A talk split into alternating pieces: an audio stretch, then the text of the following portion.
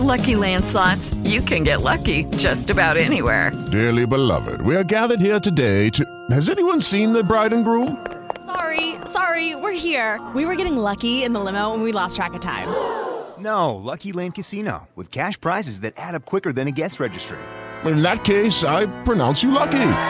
Play for free at LuckyLandSlots.com. Daily bonuses are waiting. No purchase necessary. Void where prohibited by law. 18 plus. Terms and conditions apply. See website for details.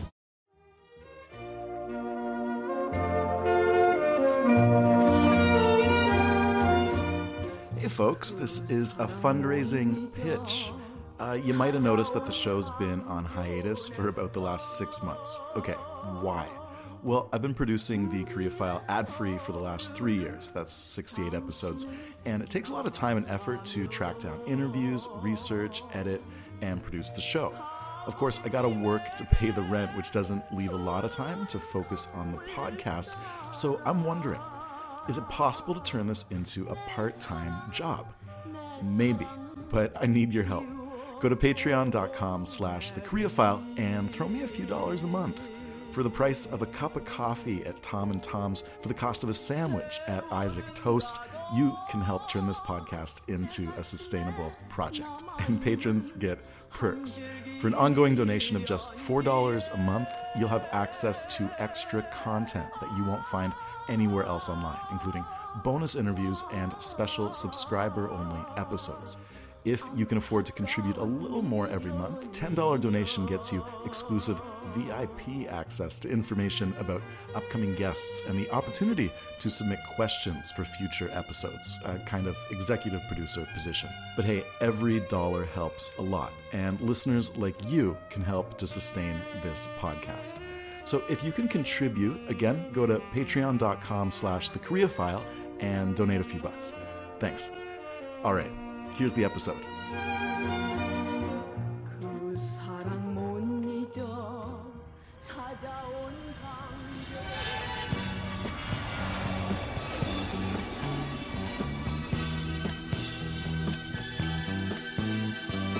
Broadcasting from Montreal, this is the Korea File, a bi weekly podcast about music, culture, and society around the Korean Peninsula and the world. I'm Andre Goulet. On this episode, what's it like to work on an archaeological excavation in Gyeongju? Born in Seoul and raised in the United States, Rachel Lee's first dig in the historical capital of the Shilla dynasty was also her first visit to her country of origin. Join us for a conversation about the differences between household and mortuary archaeology, popular misconceptions of the swashbuckling Indiana Jones style archaeologist, and a description of a typical archaeological research trip in Korea. This is the second of a two part interview.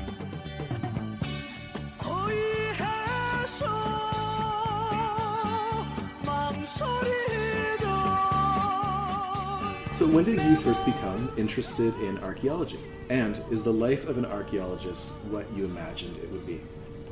To answer your first question, when did I want to be an archaeologist? Uh, I've always wanted to be an archaeologist since I was a little girl. Really? Yeah. How, I, did, how did that play out when you were a kid? so I was very into documentaries on, you know, classical like archaeology. So that was my first exposure to what archaeology was. I would watch um, documentaries on Pompeii, and I was like, wow, that's really fascinating that we can still uh, recover things that were so old. And I also um, read National Geographic a lot, so I was exposed to it as a child, and it was always something that I wanted to do, among other things. But it was in high school when I really wanted to be an archaeologist. So um, I went into college with uh, with plans to major in anthropology, which in America, archaeology is a subdiscipline of anthropology. Is it what you imagined it would be as a kid or as a high school student? Is it what you dreamed of? Both, because yes, um, I, I think archaeology is exciting because you're discovering, you're just constantly discovering things. But at the same time, I didn't realize it was such hard work. Like I knew it was going to be hard work, but it's not always, you know, the fun stuff that you imagine it to be. It's very um, rigorous physically and mentally. So I'm working under the sun, and this is, you know, our, all archaeologists. We often work during the summer, so it's very hot. It's um, eight plus hours a day of physical exertion, and then you have to think the whole time. You're thinking like, what what is this pattern I'm seeing? What is this thing that I'm digging? How does this fit into the general framework, the theoretical framework that we have? So it's both physically and mentally exhausting. It could be, yeah. You're finishing your graduate studies at the University of Michigan, right? Yes. Am I correct in saying that this university has a historical reputation for archaeological research? It certainly does. We have a very um, stellar faculty, and they were very, a lot of them were key in some of the movements that we've had, like um, intellectual movements that we had in archaeology. And um, a lot of good, um, really great scholarship has come out of Michigan. The romanticized notion of archaeology is a little bit Indiana Jones, a little bit Tomb Raider. How inaccurate are these characterizations in terms of what you guys really do? Um, well, if you're gonna go into archaeology based on those movies, then you're gonna be sorely disappointed because we're not. I guess um, we're not treasure hunters, right? So we're not always finding the things that you would typically find in a museum of art. So the things that we dig up, sometimes um, somebody might consider quite ugly, but to us it's fascinating. So even a plain piece of ceramic with, um, you know, a broken piece of ceramic will, will tell us something interesting um, that we're trying to figure out. But to the layman expecting, you know, valuable objects, beautiful things, um, it, it, might not mean much. So it's quite different, but I think the excitement is is there. You know, so when you see these movies, um, they kind of impose a sense of wow, the exotic, right?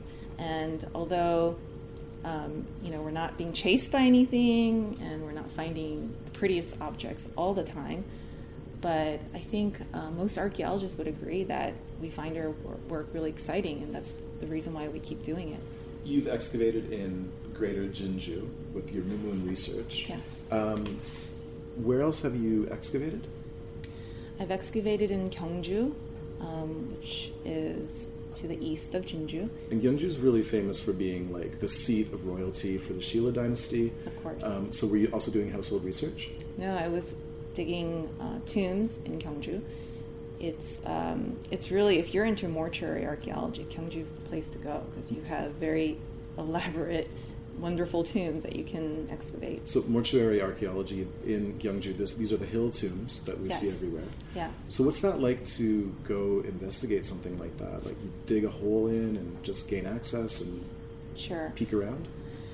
It was actually my first excavation in Korea because prior to my Gyeongju excavation, um, I wasn't. I, I, never actually stepped inside the country of Korea. Um, you know, I was born there, but I immigrated to the U.S.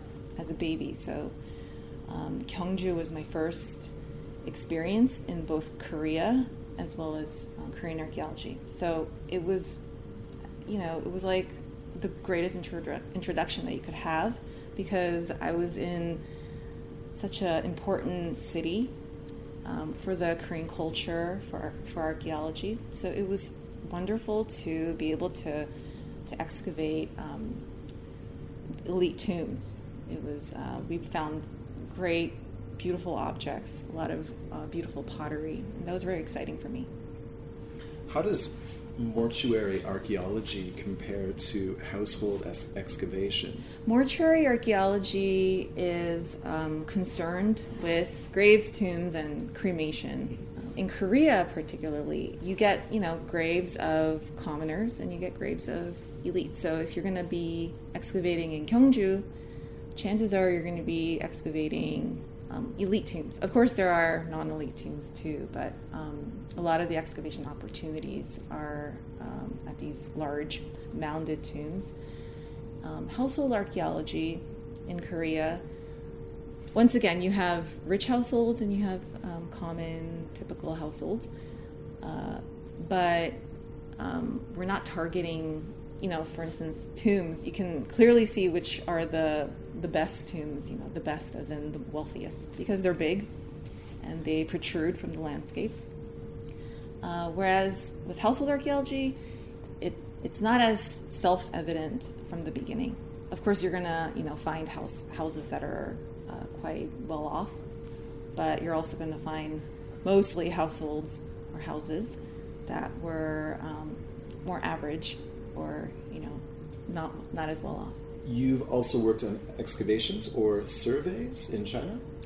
Yeah, so in China, um, I'm on a team directed by um, a professor at UCLA named Li Min, and uh, we were doing a survey project. So surveys are different from excavation. So we're not actually excavating or digging anything, but it's still archaeological work because we're um, doing what we call a systematic survey. So we lay out grids of where we're going to walk, and so we walk typically in um, a line, and we pick up or we document what we find in that line that we designate. So you know the line can uh, range from you know 10 meters to however long, 30 meters or whatever.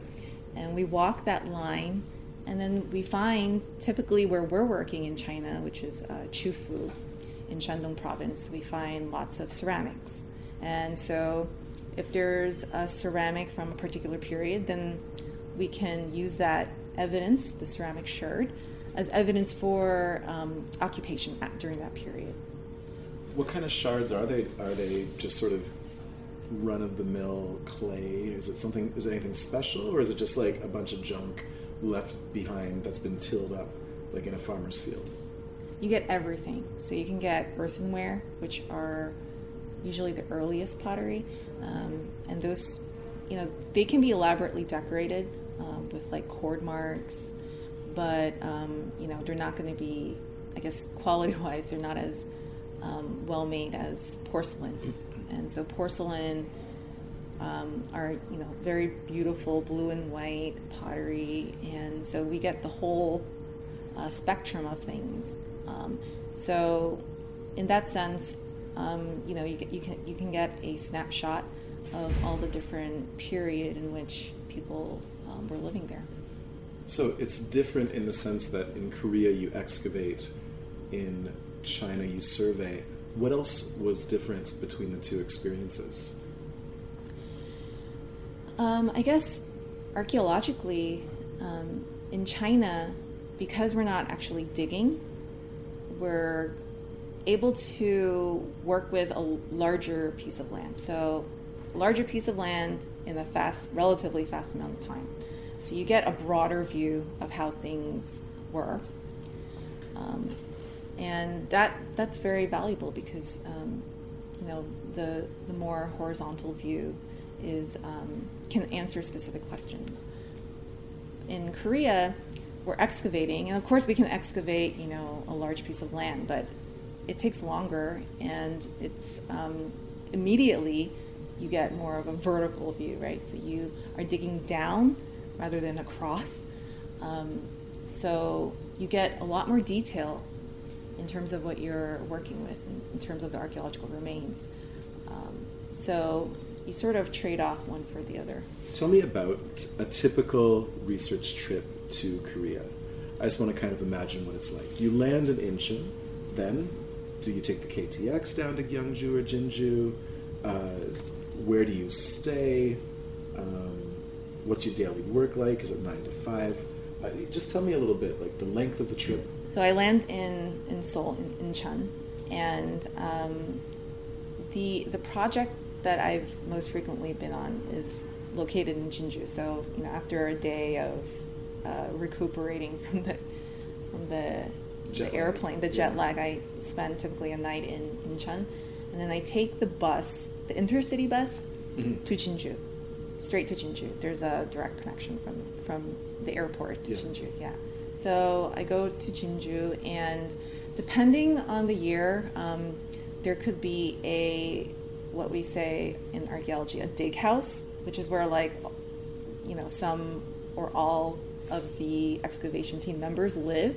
So we'll you know have a house, and people will occupy different rooms, and we share you know the common area. so I'll either go there and I'll live with them, or um, most recently, I've been living in these motels um, where it's you know it's relatively cheap. It's like fifty dollars, fifty one a Yeah. night. Yeah, kind of like trashy love motels or just sort of Yes. off brand motels. But Yes. Mm-hmm. backing up a sec, when you're taking that bus down after getting off the plane and recuperating for a night, what are you thinking about when you're looking out the window and, and on your way to the to the dig house or to the hotel? Yeah, when I'm on the bus going to Jinju, for example, I have usually, you know, a lot of things that I am considering in my head because when um, it's, you know, I'm thinking about what I need to accomplish, what I need to talk to people about. It's um, a lot of logistical things because excavation is complicated in that it involves a lot of people, and I'm not I'm not um, part of the actual team that I work with. You know, they're employed, whereas I'm not employed. I'm coming um, with their gener- generosity. I'm, um being allowed to to dig with them. So, um, so it's, it's more complicated. So I'm kind of figuring out who I need to talk to, and if I have all my equipment, you know, sometimes I I forget my trowel or something like that, and I'll have to go to um, like an E-Mart or something and pick up like foil or things that I need to to excavate. So what's a typical day look like? How early does it start? It starts around between eight or nine. That's when um, the site opens, and we have breaks between meals. So between you know the start of the day, we'll have a, and between the start of the day and lunch, we'll have a break, and then we'll have lunch at noon, and then we'll have like two more breaks in the afternoon, and then we'll end typically at five o'clock, and then everyone just goes home after that. Except you know I go to my hotel room or not hotel room. I go to my motel room, and everyone goes to where they live. Is it like grueling work, or is it work that's so exciting that you're just sort of like propelled through the day? Both. Sometimes it's sometimes it can get kind of um, grueling in the sense that there's not much mental stimulation because you're digging up the same thing over and over again. But then once in a while you'll dig up something that's really meaningful for you as as an archaeologist. Um, so something that will help you answer some of your research questions, and then it's, it gets really exciting, and then you're um, you're propelled by that discovery that you make, and you know it gives you the energy to keep going.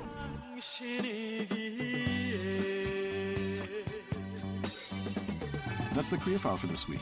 You can find new episodes of the Korea File on iTunes and Stitcher, and as a featured contributor at KoreaFM.net, KoreaBridge.net, BlogTalkRadio.org, and AngloInfo Seoul. All of whom you should really like on Facebook. And if you like what you hear, like us on Facebook too. Also, please leave a review of the show wherever you subscribe. It'll help new listeners discover the show. Five stars is good. We're also on Twitter with daily links and information about the peninsula at the Korea File. Music on this episode is from Lee Se-jin with her 1978 single Solpo Mao. And tune in on May 11th for the first of a two-part conversation with academic Michael Prentice about his undercover research at a South Korean corporation as we go inside the chaebol. Until then, thanks for listening. From Montreal, I'm Andre Goulet.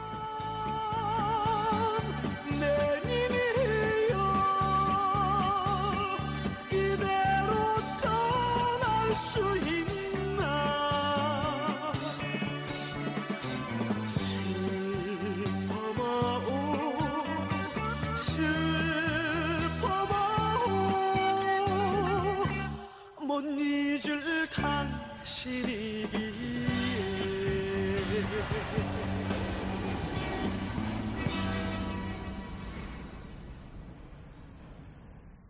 Hey guys, it is Ryan. I'm not sure if you know this about me, but I'm a bit of a fun fanatic when I can. I like to work, but I like fun too. It's a thing. And now the truth is out there. I can tell you about my favorite place to have fun Chumba Casino. They have hundreds of social casino style games to choose from, with new games released each week. You can play for free anytime, anywhere. And each day brings a new chance to collect daily bonuses. So join me in the fun. Sign up now at chumbacasino.com. No purchase necessary. Group. Void were prohibited by law. See terms and conditions. 18 plus.